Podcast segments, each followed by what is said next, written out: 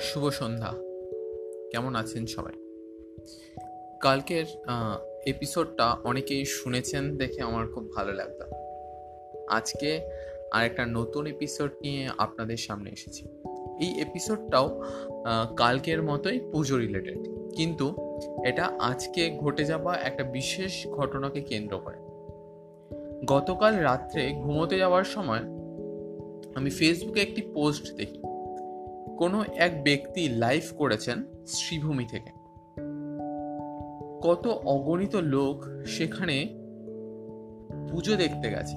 অবশ্যই শ্রীভূমি প্রত্যেকবারের মতন ঐতিহ্য বজায় রেখে এবারও খুব সুন্দর খুব সুন্দর একটি মণ্ডপ তৈরি করেছে। অবশ্যই প্রশংসার জায়গা আছে ওখানে।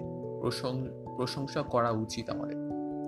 কিন্তু তাই বলে করোনার মধ্যেও যেখানে নাইনটি ফাইভ পার্সেন্টের বেশি মানুষের মুখে মাস্ক নেই, নতুন শাড়ি, নতুন জামা কাপড় পরে, এমনকি কোলের বাচ্চাকে নিয়ে অবধি আমরা আমরা যাচ্ছি আমরা যাচ্ছি দেখতে, পুজো দেখতে যাচ্ছি। এই শ্রীভূমির ছবিটা কিন্তু সত্যি ভয়ানক। গতকাল অবধি যেখানে সাড়ে সাতশো রোজ আক্রান্ত হচ্ছিল কলকাতার বুকে, আজকে সেখানে টোল, ট্রল, সেই সেই আক্রান্তর টোটাল নাম্বার প্রায় চার হাজারের কাছাকাছি। তাহলে বাঙালি, একটু ভাবো, একটু সচেতন হও। সবাই চেষ্টা করুন না, একবারের পুজো একটু অন্য রকমের কাটানোর। প্রতি বছর তো পুজো আসবে। এ জীবন একবার গেলে কি আর আসবে আমাদের কাছে? তো সোজা সরল, সোজা সাপটা কথা। যেটা আমাদেরকে চিনতে হবে, আমাদেরকে বুঝতে হবে। এখানে অস্তিত্বের লড়াই চলে আসছে আমাদের। যে অস্তিত্বের লড়াইয়ের আমাদেরকে বেঁচে থাকতে হবে ভাইরাসের মধ্যে। আর ভাইরাসের মধ্যে বেঁচে থাকার জন্য আমাদের বাঘের সঙ্গে লড়াই করতে যেতে হচ্ছে না। আমাদের সিংহের সঙ্গে মারপিট করতে যেতে হচ্ছে না। কিংবা আমাদেরকে কোনো বিশাল তপস্যা, যাগযজ্ঞ অনেক কিছু করতে হচ্ছে না। আমাদেরকে শুধু সিম্পল একটা জিনিস মানতে হয়েছে, নির্দিষ্ট তিন মিটার বা তিন ফুটের যে ডিস্টেন্স যে সোশ্যাল ডিস্টেন্সিং নিয়ম সেটা মেনে চলতে হবে, মুখে মাস্ক পরতে হবে, হাত বারবার ধুতে হবে। এই তো সিম্পল তিনটে জিনিস পালন করার কথা বলা হচ্ছে বারবার সবাইকে।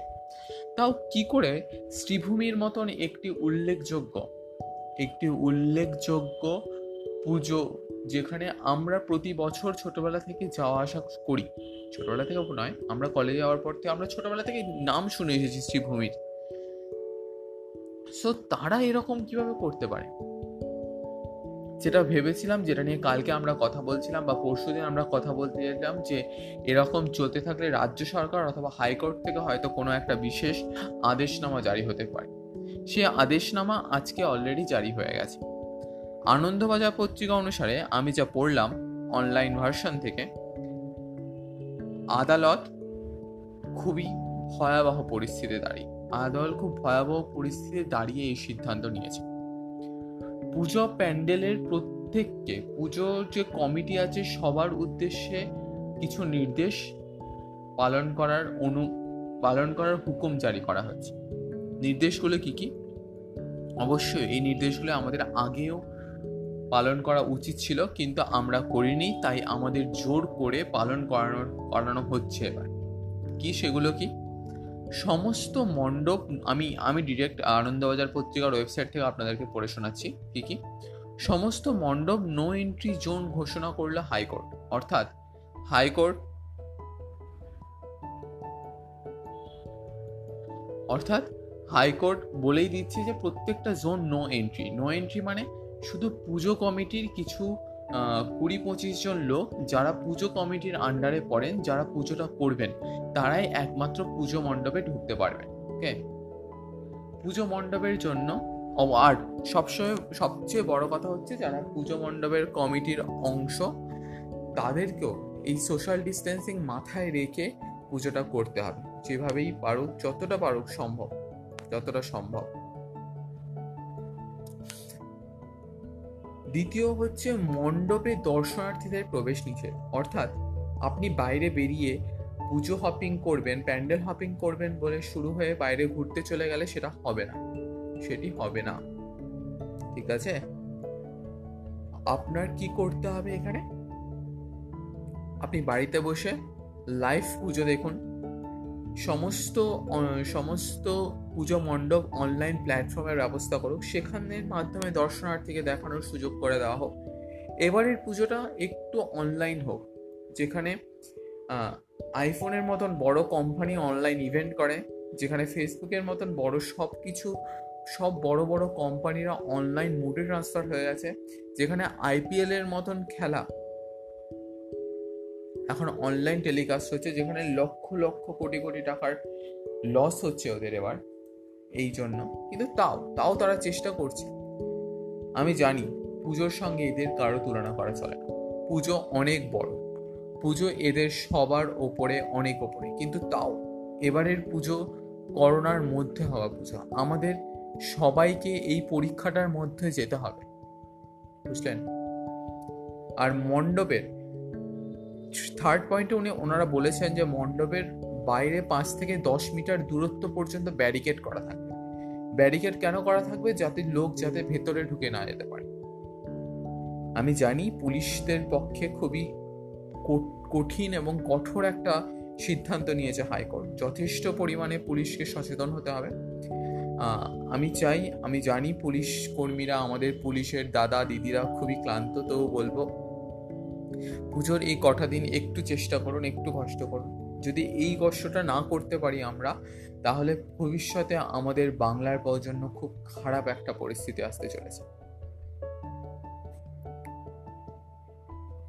হ্যাঁ যেটা আমি বলেছিলাম মণ্ড মণ্ডপে দর্শনাদের প্রবেশ নিচ্ছে সেটা ছাড়াও পনেরো থেকে পঁচিশ জন ঢুকতে পারবে, কিন্তু তাদের নাম তাদের নাম ব্যারিকেটের বাইরে অলরেডি লিস্টেড করে থাকতে হবে যে এই পঁচিশ জন লোক এই পুজো মণ্ডপে যেতে পারে কারণ তারা কমিটির অংশ বা পাড়ার পুজো, এরকম, ওকে? আর জনগণকে ভার্চুয়াল পুজোর অনুমতি জনগণকে ভার্চুয়াল পুজোর অনুমতি দেখানোর জন্য রিকোয়েস্ট করেছে আমাদের আদালত, ওকে? এটা কলকাতা সহ সমস্ত রাজ্যের যত পুজো হয় সবার জন্যই সমান নির্দেশ দেওয়া হয়েছে।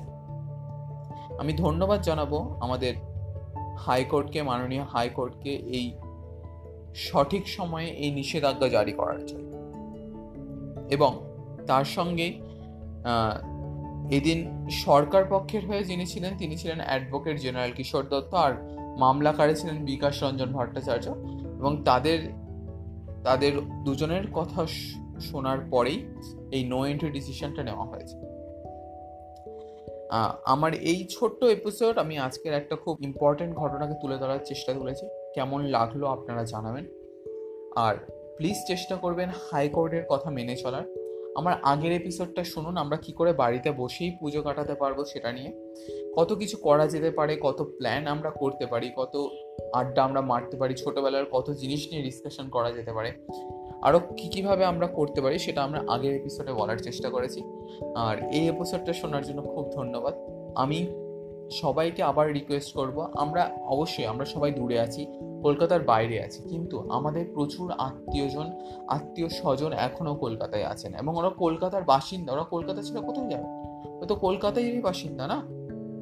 ওদেরকে, ওদের, ওদেরকে এটা বোঝাতে হবে যে কলকাতার পুজো মানে খুব বড় ব্যাপার। বিশ্বের কাছে আমাদের দুর্গাপুজোর একটা নাম আছে, একটা ঐতিহ্য আছে। কিন্তু এবার পুরো বিশ্ব অন্যরকম ভাবে চলছে। পুরো বিশ্ব অনলাইন চলছে, পুরো বিশ্ব ভার্চুয়ালি চলছে। কেন? আমরা কেন পারব না? আমরা বাঙালি হয়ে পিছিয়ে পড়ব? জানি আমাদের সেন্টিমেন্টাল অনেক জড়িত এটার সঙ্গে। আমাদের অর্থনৈতিক পরিকাঠামো জড়িত এর সঙ্গে।